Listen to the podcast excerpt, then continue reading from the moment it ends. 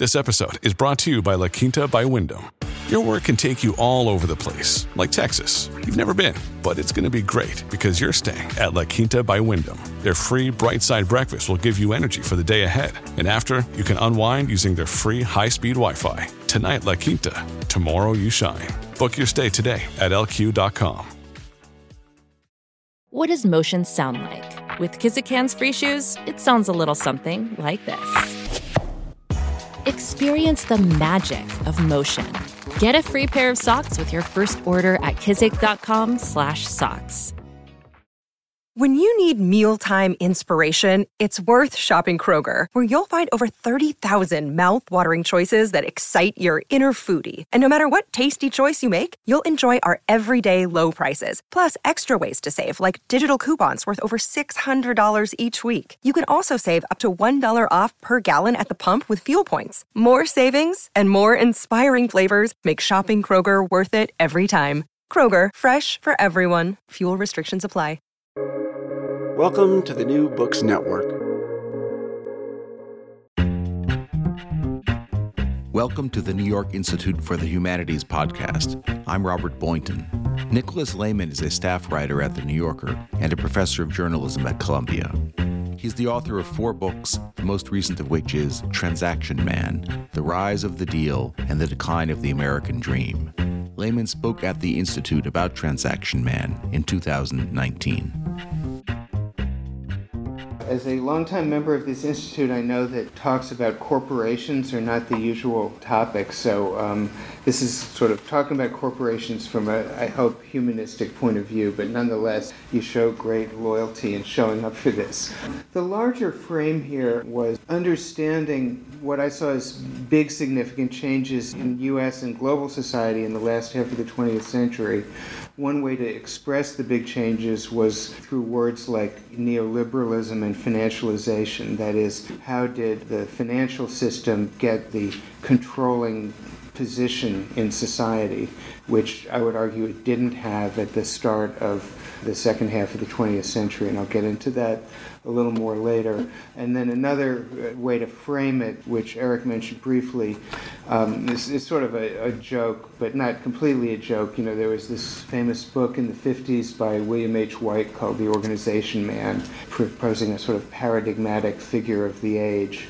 And that's on a shelf of a bunch of books that make essentially the same point. And I would propose that that person was succeeded by a paradigmatic figure that I would call transaction man, or in recognition of the feminist revolution that took place between now and then, transaction person, who is less oriented toward working in big organizations, building big organizations, understanding society in terms of organizations, and more interested in financial and other transactions as sort of the central and peak activity in society. Just as a, one of a million examples. If you just think about your circle of personal acquaintance, you know, in an elite university like NYU, you would have found in the 50s and into the 60s the sort of modal thing for graduates to do would be to go to work for a big corporation as a sort of junior person and hope to rise up the ranks. Well, that never happens, almost never happens now. And the thing to do is go to work for a financial institution, a consulting firm, a hedge fund, folks who deal with money and swoop into situations and sort of make something dramatic happen and then leave. And I think in this change are very large social effects, which I can only hint at today. I'm going to give you this in a sort of very shortened form of these two characters who you may or may not know. The first one is Adolf Berle, who was born in 1895 and died in 1971. I'd argue both these people are, are, major figures in American intellectual history, although they're not usually on the list of you know the leading American intellectuals of the 20th century. Now I'll talk about Berle first. He was Adolf A. Berle Jr. He was the son of Adolf A. Berle Sr., who was a German American uh, minister and sort of social gospel type who was born in St. Louis and ended up serving in a number of pulpits in, in New Hampshire and Massachusetts. Our Adolf Berle was raised in a sort of eccentric but interesting manner, and I'll just read you a little passage. There's a biography of him by Jordan Schwarz uh, from a few years ago. Of all his reform activities, the one dearest to Dr. Berle's heart, that is his father, was educational reform. He hoped to create a model educational system in his home. A visit to the old country had left Berle resolved to apply German methods of educational discipline to American children, beginning with his own.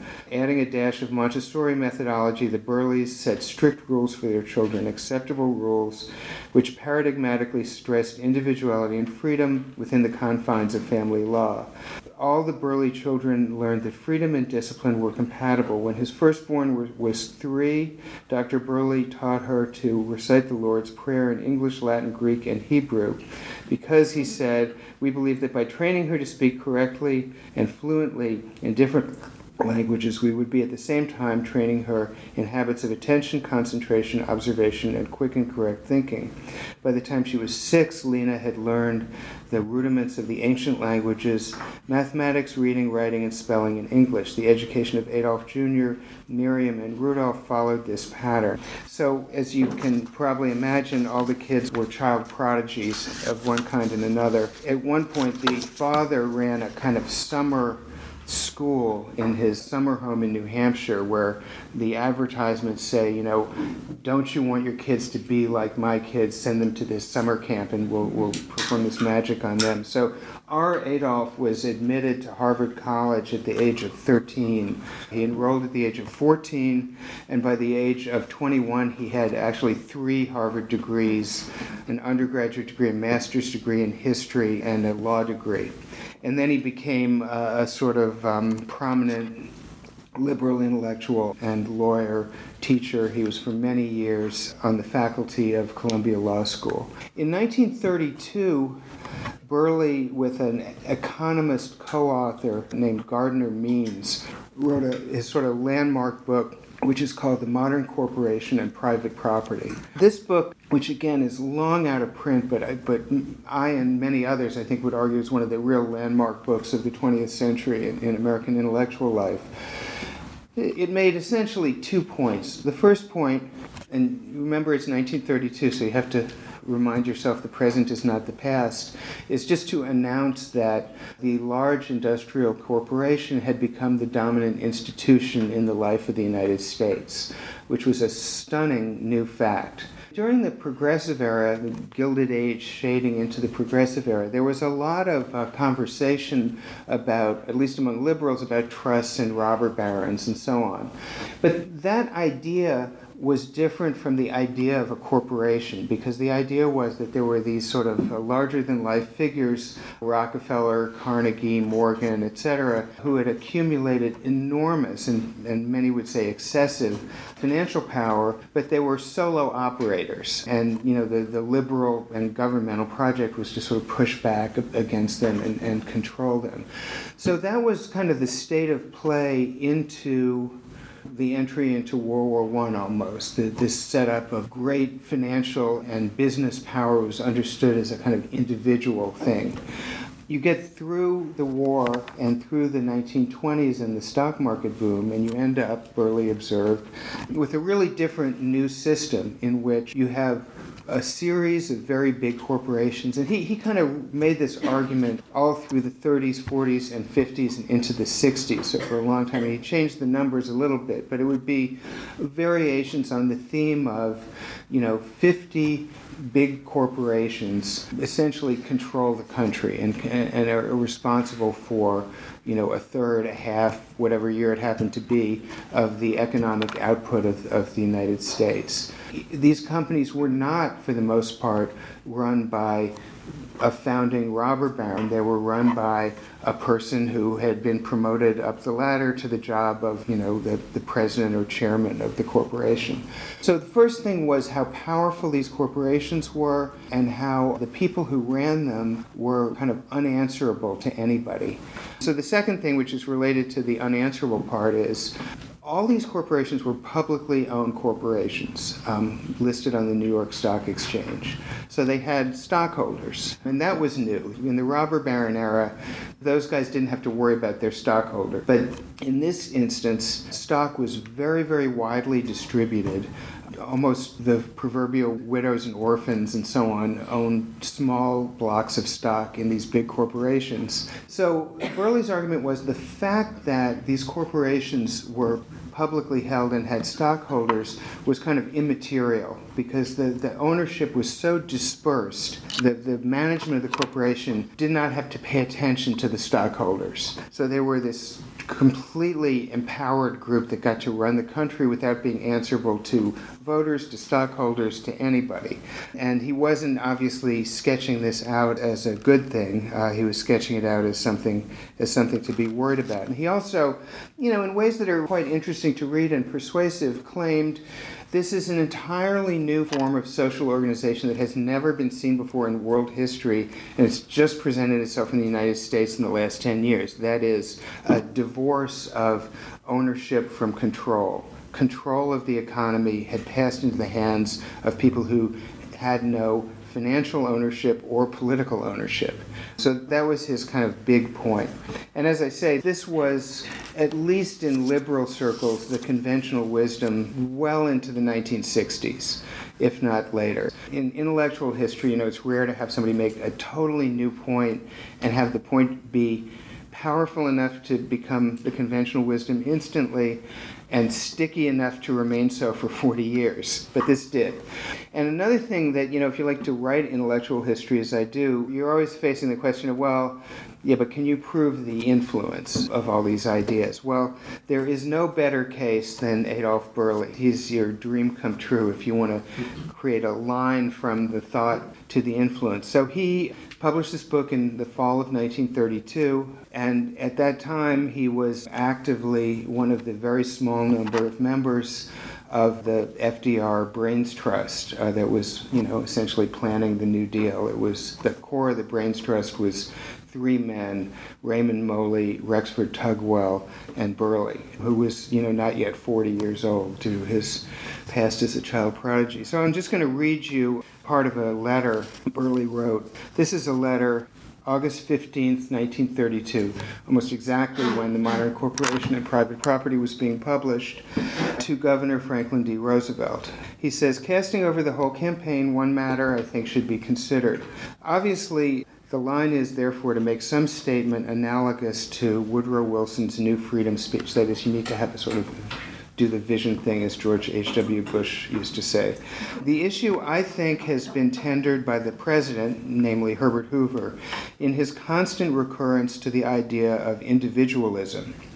What he means is that government shall keep clear of the entire economic system, confining itself to emergency relief, keeping the peace, and the like.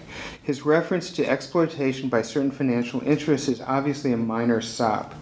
Whatever the economic system does permit, it is not individualism. And here we get to a one paragraph summation of the modern corporation and private property back to his letter to Roosevelt. When nearly 70% of American industry is concentrated in the hands of 600 corporations, when not more than four or 5,000 directors dominate this same block, when more than half of the population of the industrial East live or starve depending on what this group does, when their lives, while they are working, are dominated by conditions made by this group, when more than half of the savings of the country are dominated by this same group, and when flow of capital within the economic system is largely directed by not more than 20 great banks and banking houses, the individual man or woman has, in cold statistics, less than no chance at all. The president's stricture on regimentation, accompanied by a willingness to let the centralized industrial scheme dominating things occasionally run loose, is merely ironic. There is regimentation in work, in savings, and even in unemployment and starvation. Were the few thousand men running things a coordinated group, you would at least have a government of sorts. Actually, they're in the state of the political feudal barons in France before a centralized French government unified them, and the result was more individualism for men and women, not less. I can see the opposite view, which is a far truer individualism and might be a policy by which the government acted as a regulating and unifying agency so that within the framework of this industrial system, individual men and women could survive, have homes, educate their children, and so forth. Obviously, this is all written in the height of the Depression, or depths of the Depression. And then he goes into a sort of laundry list of things he thinks the government should do. Then Roosevelt and Berle agree that Berle should draft a speech for Roosevelt to give that would, you know, at least float some of this idea. And uh, Berle, uh, assisted by his wife Beatrice and various others, wrote a speech that Roosevelt gave at the Commonwealth Club in San Francisco on September 23, 1932, which is often described as sort of the founding document of the New Deal or the place where the New Deal was laid out. And I'll just read you briefly a passage of that speech. These two requirements, never mind what they are, must be satisfied in the main by the individuals who claim and, con- and hold control of the great industrial and financial combinations which dominate so large a part of our industrial life. They have undertaken to be not businessmen but princes of property. Uh, this is Roosevelt speaking, Berle's words. I am not prepared to say that the system which produces them is wrong. I am very clear that they must fearlessly and, and competently assume the responsibility which goes with the power. So many enlightened businessmen know this that the statement would be little more than a platitude, uh, were it not for an added implication. This implication is briefly that the responsible heads of finance and industry, instead of acting each for himself, must work together to achieve the common end. They must, where necessary, sacrifice this or that private advantage and, and reciprocal self denial must seek a greater advantage. It is here that formal government, political government, if you choose, comes in. Whenever in the pursuit of this objective, the lone wolf, the unethical competitor, the reckless promoter, the Ishmael or Insull, whose hand is against every man's, declines to join in achieving an end recognized as being for the public welfare and threatens to drag the industry back into a state of anarchy, the government may properly be asked to apply restraint. Likewise, should the group ever use its collective power contrary to the public welfare, the government must be swift to enter and protect the public interest. So, what you have here is kind of a direct set of links from this book, The Modern Corporation and Private Property, to the early days of the New Deal. And of course, after Roosevelt was elected, Berle went to Washington and held a variety of posts and helped in the chaos of New Deal policy making and politics create a regime where government sort of pushed on corporations based on the rationale of this book and tried to sort of bring them into their social responsibility per the speech. What this wound up with, you know, oversimplifying hugely, but and you know, and, and part of this, of course, is is a government empowered labor movement, starting with the Wagner Act and culminating in the so called Treaty of Detroit in 1950 between General Motors and the United Auto Workers. So when you come out of the Second World War into the late 40s and 50s, there's a fight in Washington, which others have written about, including my friend Alan Brinkley, uh, over whether the United States would adopt a more sort of social democratic system a la Western Europe or not.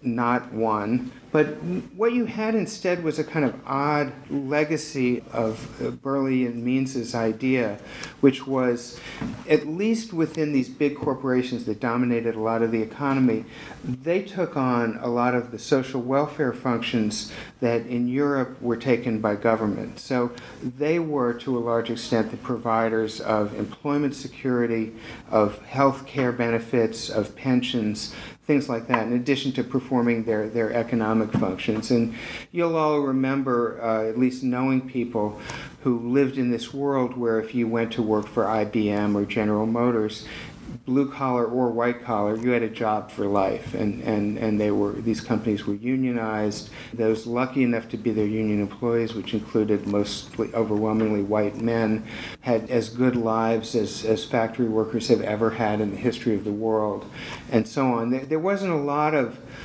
cheering uh, among liberals about this because, first of all, liberals wanted a different vision in the first place, and second of all, as you got into the 50s, as seen in the organization man, liberals were very focused on the problem of quote unquote conformity and that these corporations were imposing too much of that and, and they were big and soulless, and you've heard all those arguments. But in effect, the ironically, the bearer of much of what in the 20th century was considered the core liberal project in, in domestic life was big industrial corporations. Conversely, especially as you get to the end of the period I'm talking about, remember, Berle was around for a long time. You know, in the 50s, he's popping up and writing more books that are variations on the theme and saying, now the corporations are even bigger, even more dominant, even more totally secure, and even more immune to shareholder pressure than I said back in the 1930s. And not only that, Wall Street has become irrelevant. Wall Street existed uh, in the first place to finance the creation of the corporation. That's what people like J.P. Morgan did. But now the corporations are so rich and they make so much money that just through retained earnings, they can expand all they want. They don't need access to capital because they have internal capital, the way a few people like Apple and Google have now.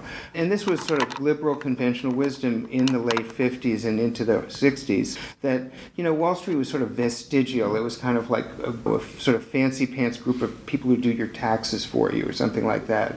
It was a small set of firms that did a sort of specialized series of functions, and they were a secondary actor in the economy, and the primary actor was the corporation. So we all know that that went away. What happened? That's a long, complicated story that, that it would take more length to, to uh, tell, but, but just as a, as a sort of capsule way of telling it, I'll talk about Michael Jensen. Not a liberal, by the way. So he's an economist. He's still alive. He's in his early 80s.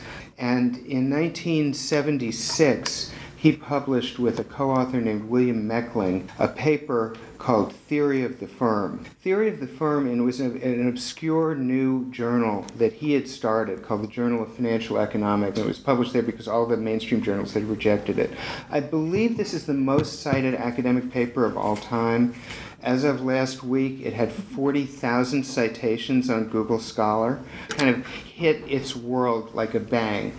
It has a lot of formulas in it, but it's quite readable and interesting. And it is, I think, an event in American intellectual history and history. They start off with Berle and Means and say, you know, there's this model of uh, the corporation with very diffuse ownership and the, the separation of ownership and control. And uh, this is a bad thing. But for Berle, it was a bad thing because the corporation could do whatever the hell it wanted and was unresponsive to essentially the political system. For Jensen, this was a bad thing because the shareholders are getting screwed. He just goes on and on in this about these CEOs, they're totally protected, they don't have to perform, they hire shapely secretaries, to use an example he uses in his piece, and rather than staying up at night stressing out about how are we uh, delivering value to our shareholders, it's just a crying shame to see these people robbing their shareholders in the way they're doing, and we must fix this problem. So then he proposes a number of ways to fix the problem, and these include things that are now sort of familiar to us as, as items that everybody is against, but to him they were progressive reforms. These include the idea that corporations should take on heavy debt loads because having to pay the interest on the debt would discipline the lazy CEO to be more profitable, and paying CEOs with these very, very heavy stock options so that they would feel that whatever the company's stock was doing, if it went up a lot, they would become very, very rich because at the present, 1976 when he published it, CEOs, you know, were paid in a fairly narrow pay band, and so if the company's total value of shareholder value didn't fluctuate very much, they didn't care because it wouldn't affect their pay. So this paper really uh, set off a new world. It was a person who regularly refers to this paper as sort of the holy grail is uh, Michael Milken, who's still very much around. And it led to, it and a number of other things that are too detailed for me to go into now, led to a complete kind of reorg of corporate America and an explosion of this picture that Berle created that really lasted for almost 50 years. In the 1980s, one third of the Fortune 500 corporations ceased to exist. That's the level of takeovers, junk bonds, buyouts, private equity, leveraged buyouts, et cetera, et cetera. This tremendous activity around corporations that understood them as inefficient bureaucracies unresponsive to their shareholders that must be reformed in very tough ways so that they're organized around this idea of shareholder value. As CEOs go, you go from in the 50s, these sort of statesman-like CEOs who were sort of vaguely liberal and would make deals with progressive labor leaders and hire fancy architects to design their buildings and have generous pensions to the era of Jack Welch, who's kind of the, the dream that Jensen and Meckling were dreaming of, of what a CEO should be like. It's all about any way you can increase the stock price and add to shareholder values, your controlling principle. And of course, the country had changed, so he was very much applauded for that. Things have happened since then too, which I also won't talk about right now, so we have time for Q and A. Because this, this what I just described, sort of covers the intellectual life of the 1970s, leading into the kind of organizational life around finance in in the 1980s and 90s. But when the smoke cleared, within business, the balance of power had shifted tremendously from Wall Street being kind of vestigial to being the controlling party, or at least I would argue, and corporations being much weaker and more vulnerable. The reason this matters to a liberal audience, I imagine to be liberal like this, is that, as I said, you know, we had sort of stumbled into a, a system where corporations were a big part of the American welfare state.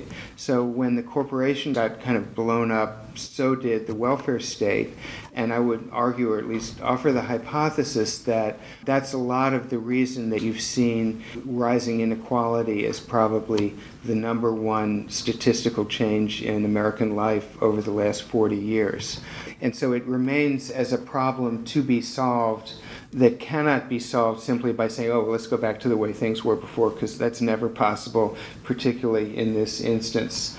Um, so I'm, I'm, I'm, speaking just to sort of highlight it as an issue. Just as a final thing, as a PS, Jensen himself, following the familiar path, now disowns much of what was done under the banner of his original article and claims no one understood what he was trying to say, and has written various things sort of harshly condemning corporate raiders, the junk bond industry, the private equity industry, etc. He hasn't disowned his own work, but he claims that his own work was misapplied and misunderstood by greedy Wall Street types. And in his new iteration, he's become partners with uh, Werner Erhard of Est fame, and they have developed a leadership training system that trains people to be sort of responsible business leaders. And they fly around the world offering these week long seminars, one of which I've just enrolled in for the fall, so I can report back after that. So, anyway, that's briefly taking you through the bookends of these two people.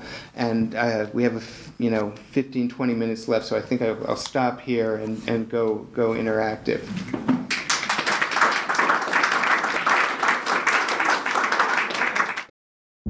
Families have a lot going on. Let Ollie help manage the mental load with new cognitive help supplements for everyone four and up, like delicious Lolly Focus Pops or Lolly Mellow Pops for kids. And for parents, try three new Brainy Chews to help you focus, chill out, or get energized.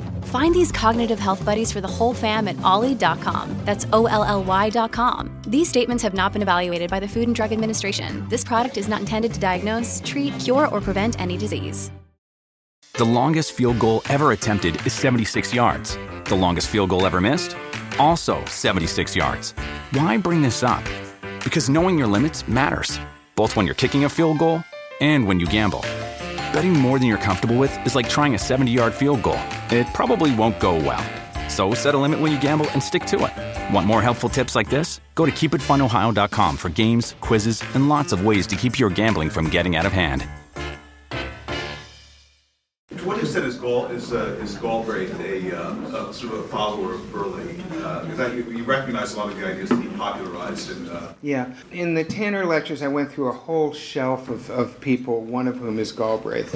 So the quick answer is yes. A lot of his work, when you reread it, first of all, a lot of these sort of '50s best-selling books by academics. They're sort of head scratchers from the point of view of today because you can't believe there was a mass audience for this stuff. So culture was different. A lot of his popular books were really set up as complaints about the economics profession more than about the country and, and sort of trashing other economists.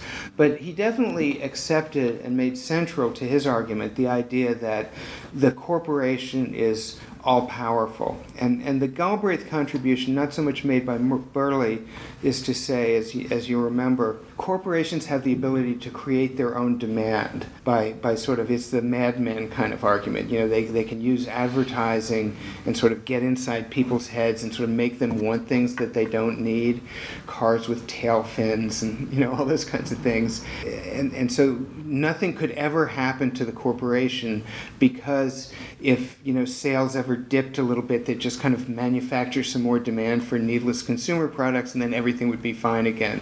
And again, it's it's an argument. I mean, his argument tracks with Berle in the sense that, that he wanted to enhance the state sector, but he, he, he regarded um, the corporation not as a vulnerable entity, but as an all powerful, invulnerable entity. Who's next? Who's, who's going to be the third picture? Well, I've been thinking about that. So I had this sort of uh, parlor game esque thing about, you know, the organization man and transaction man, uh, which I came up with in when I was writing a profile in 2012 of Mitt Romney, and I thought, you know, George Romney to Mitt Romney captures a lot of this. You know, the one is the, the sort of socially responsible liberal corporate CEO, and that's the father, and the son is the private equity guy and consultant who doesn't live in any particular place and kind of lands in companies and breaks them up and reassembles them and then exits. Um, so I said, you know, the father was organization man, the son's transaction man. So in conversations I've had about this with people afterward, several people I, I know have said you need a third type, you know, to add to this. And the third type, the two I'm going to use man with apologies just because it tracks with organization man. Uh, one nominee is called network man, and the other nominee is called option man.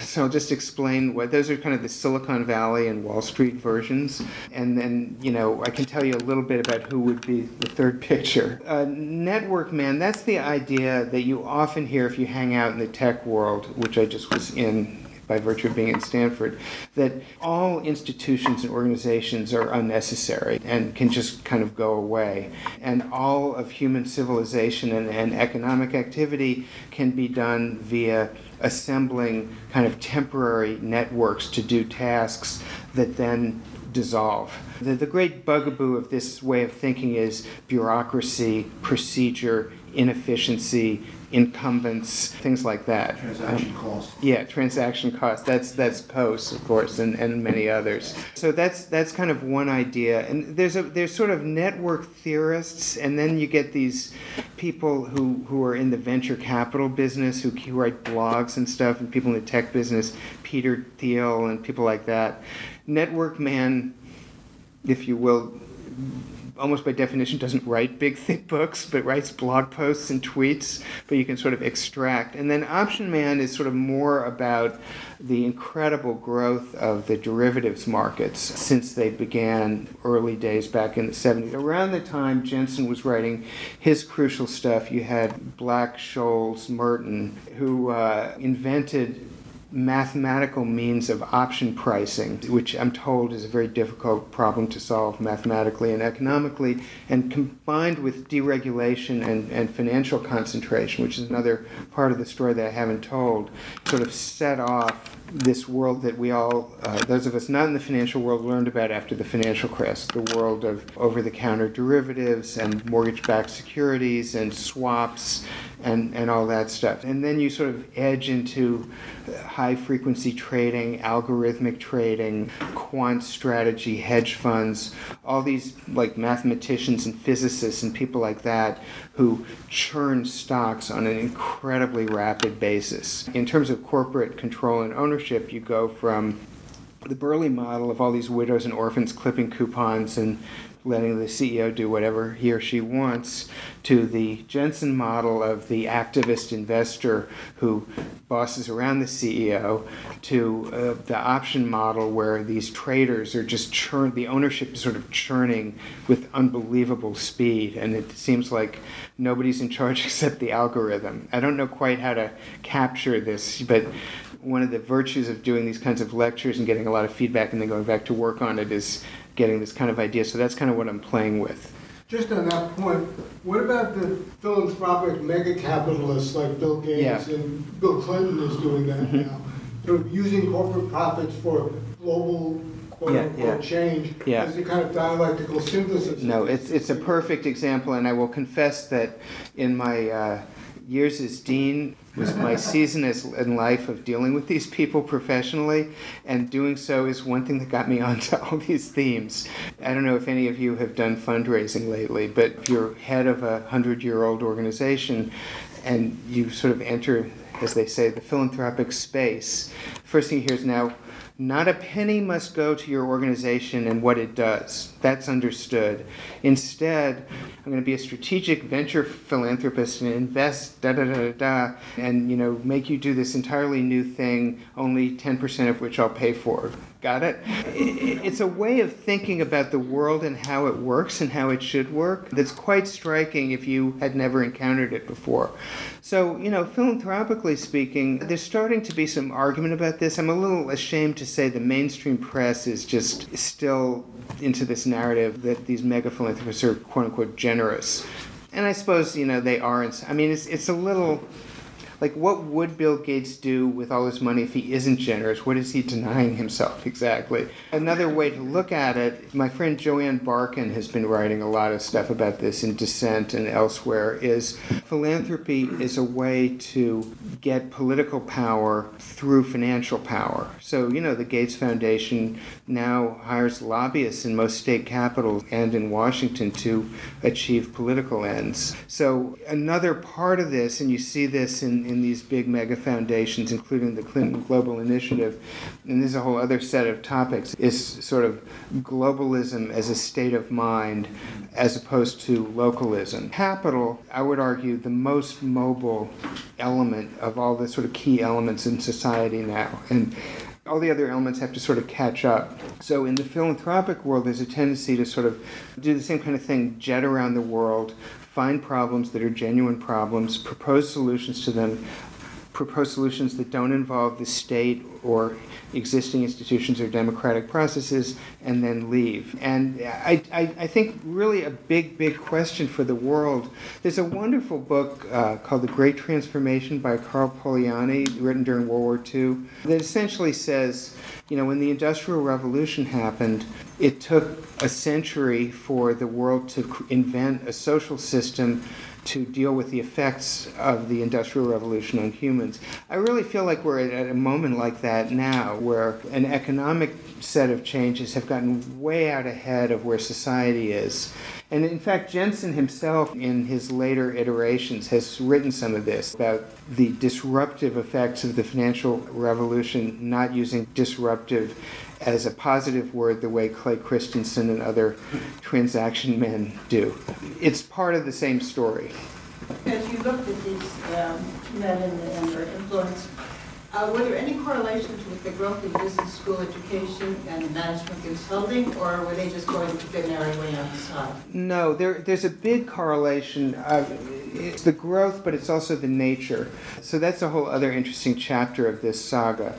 When uh, Mitt Romney entered Harvard Business School, the summer before you came to Harvard Business School, every student had to read this book called My Years at General Motors by Alfred P. Sloan, the long-standing CEO. And the idea even that late, early 70s, was, and this is a, it's a fascinating book, but it's like a book that has all these org charts in it and stuff, and this is how I built the five auto divisions, and this is how I built Fisher Body, and this is how I dealt with the glass business. It's all about building a giant mega organization and how you do it. And the assumption was that's what Harvard Business School was training people to do. By the end of the decade of the 70s, that had changed, and what the elite business schools understood themselves as doing was training these transactional people investment bankers, various Wall Street, not corporate America, private equity, hedge fund, consultant, those kinds of fields. So there, was the, the, there's the growth of business school and the orientation of society toward business, and then within business schools, there's this very important change away from organizational careers and toward transactional careers. So that's definitely part of the story. Well, how do you theorize the role of the state in relation to these economic entities? Because if you're talking about the corporation as a sort of analog of the social welfare state, and you know we've seen the way regulation has declined as financial Yeah. condition takes over. So, like, is there a kind of stable relation between the two, or is the role of the state diminishing as financialization? Well, that's the big question, and there isn't an easy answer to it, but it's, it's, it's an interesting one to watch. I mean, conceptually, I would say, and this is very facile, and I'm preaching to the choir here, I'm sure. All of this proves that we should have a more Western European style social welfare system that we declined to have because we could thought we could load that job onto corporations. So I think that's my preferred solution to the problem. What will happen though is really hard to predict for a number of reasons, including, as you say, government has not grown despite all the rhetoric the government has grown. Even in a liberal administration like Clinton or, or Obama, there's, there's a real reluctance to use the kind of rhetoric that Berle and FDR, et cetera, felt comfortable using. My job, you know, as dean, the federal bureaucrat I interacted with was, was Julius Genachowski, the head of the FCC, and you know, every after dinner speech, you get up and say, "I'm not a federal regulator," and and the whole idea is that government exists to sort of help entrepreneurship, and you know, it's a, that's the sort of model of government. I don't think that'll go on forever because in Europe and here, you're starting to see more social demand and more populist politics, but it's very unpredictable. The anti Wall Street crowd on Capitol Hill is almost evenly split between Democrats and Republicans, actually. There's a lot of super pro Wall Street Democrats like Chuck Schumer, and there's a decent number of surprisingly anti Wall Street Republicans like Chuck Grassley of Iowa. So, who will own the populist sentiments here? Between our two major parties is to me somewhat up for grabs. But I do think that as a prediction, Obama's made some moves in this direction, but over the next 20, 25 years, somebody's going to have to figure out how to sort of deliver more of the package of health, retirement security, employment security than is now being delivered as long as we stay a basically democratic country or we'll be a less democratic country. Oh, I I just wanted to ask a question uh, uh, related to the previous one about business school, about ethic, business ethics, and what, how that's going, whether that's being changed. Well, I don't think ethics courses in professional schools, even though I presided over a professional school that requires ethics courses, um, are the key variable here. All business schools teach ethics courses, and basically what happens is they have them, they sort of wither away a little bit, then there's a scandal like Enron or the financial crisis, and then everybody says, oh, we must have more ethics courses in business schools, and then they get a little more wind in their sails.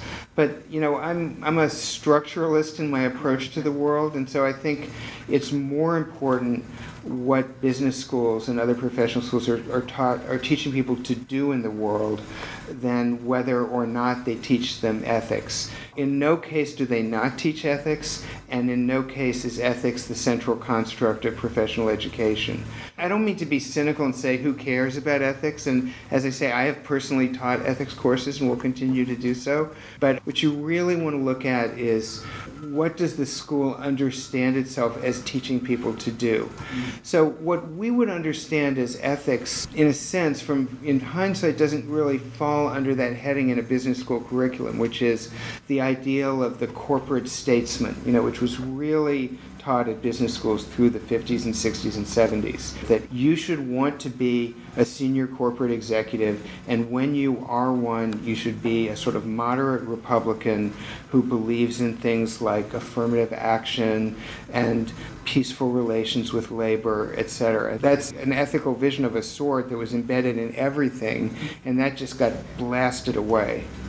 Harvard Business School has a new dean, who relatively new now, who's supposedly moving it back to the more kind of holistic approach, the stakeholder rather than shareholder approach to managing businesses. So we'll see how far that goes. It's still the case at these elite business schools, and I'm sure you go down to the Stern School and check me on this. You know, if you say to this student, guess what? You can be a management trainee at Procter and Gamble, be an assistant product manager. They're not. They're going to say, well, you know, how about a hedge fund instead? So theoretically, the business schools are kind of moving back to enshrining uh, this more holistic ideal of what business executives are supposed to do. Can you locate early in the tradition of trust busters and, and yeah. attack on corporations? Yes. Like progressive movement, TR?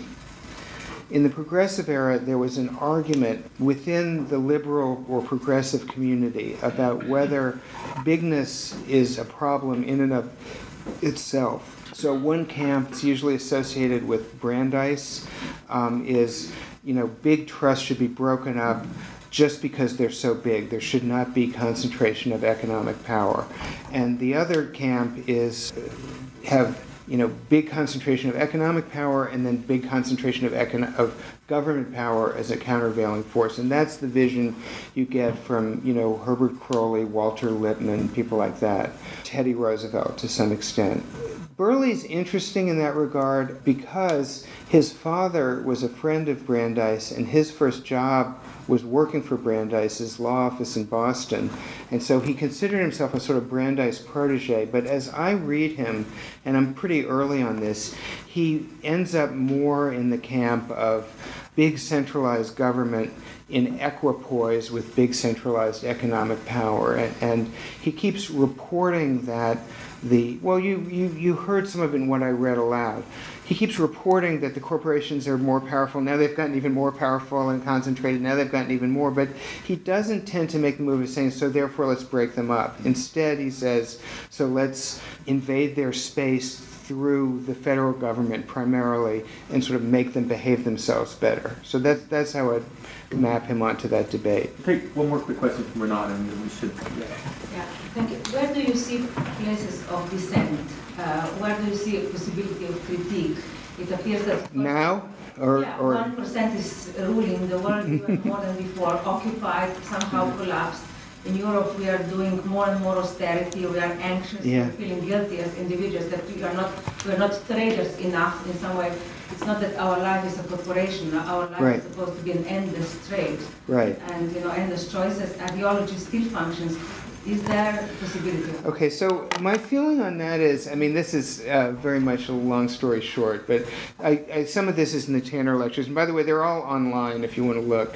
The last time I was here speaking, which was a few years ago, I was talking about this. I am a latter day convert to political pluralism. The two great American pluralist books are The Process of Government by Arthur Bentley, 1908, and uh, The Governmental Process by David Truman, 1951 which I talk about a lot in the Tanner lectures. So I really think um, the problem that liberals got themselves into, including me, is the idea of the public interest. And once you don't understand society as a collection of groups that are fundamentally different, all of whom deserve honor, who are constantly struggling for power and influence, and instead have the dream of a perfect educated elite sort of doing the right thing for everybody, you're in trouble. Because eventually, what will happen is that the elite will reform itself in this realm of financial power and to some extent the kind of new philanthropy you were talking about. So that's that's a super quickie version of what I think. So the way to think about this is less battle of ideas with res- respect to what all of us do for a living and more in terms of you know what groups what structures what institutions will push back against financialization okay so thanks a lot and um, anybody uh, who has any suggestions for me, uh, I'll be at this for a few more years, so email me, okay? Thanks. This podcast was brought to you by the New York Institute for the Humanities. You can find us on Stitcher, iTunes, and anywhere else you get your podcasts. For more information, visit us at nyihumanities.org.